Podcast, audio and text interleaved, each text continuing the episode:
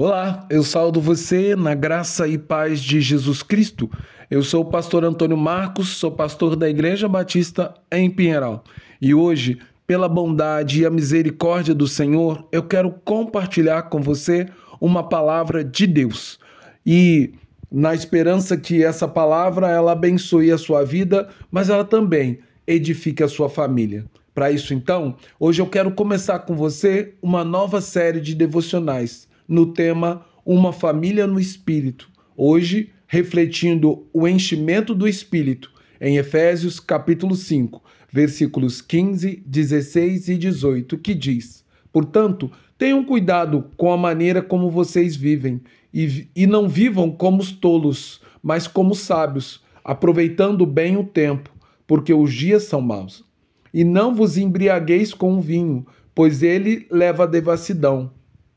mas deixem-se encher pelo Espírito. Paulo dedicou o capítulo 4 da carta aos Efésios aos cristãos, a fim de que eles pudessem viver segundo a nova natureza espiritual que fora dada aos crentes por meio da graça bendita de Jesus, em que cada cristão foi introduzido no seio da igreja por meio do sangue de Cristo ele deve buscar em todas as suas palavras e ações contribuir na edificação da igreja através dos dons espirituais que receberam de Jesus. No entanto, o novo caráter que o crente recebeu através da pessoa de Jesus Cristo e pelo poder do Espírito Santo, que atua no interior do indivíduo, alcançado pela graça, não deve ficar restrito apenas ao seio da igreja mas Paulo afirma que os verdadeiros crentes devem viver pelo Espírito. O apóstolo fez uso da metáfora do embriagar-se, destacando que a velha natureza é marcada pelo ato de se embriagar pelo vinho, que leva o homem inevitavelmente à devassidão, porque, ele, porque ela distorce o discernimento e o entendimento e, o, e os faz transgredir os limites morais que foram instituídos por Deus, nosso soberano Criador. Assim, o crente que foi feito igreja de Cristo pelo poder regenerador do Espírito e que, que leva o indivíduo a conhecer a vontade de Deus, deve agora ser conduzido pelo Espírito em todos os lugares e circunstâncias da sua vida neste mundo repleto de trevas, até que entre finalmente no glorioso reino de Deus, o qual o espera. Logo, se a igreja é o lugar onde o Espírito Santo começa a agir em nós, é, no entanto, dentro da nossa casa e no seio da nossa família que o Espírito Santo atua em segundo lugar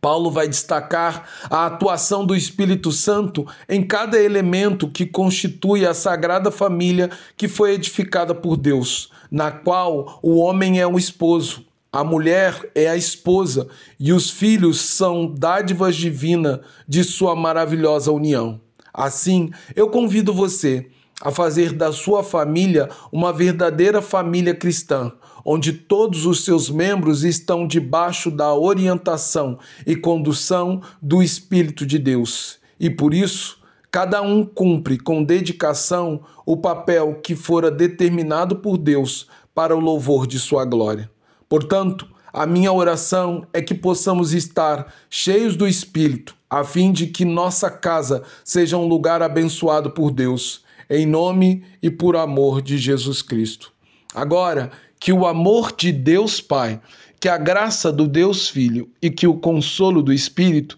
seja sobre a igreja, mas seja sobre a igreja dentro da sua casa, no seio da sua união familiar, porque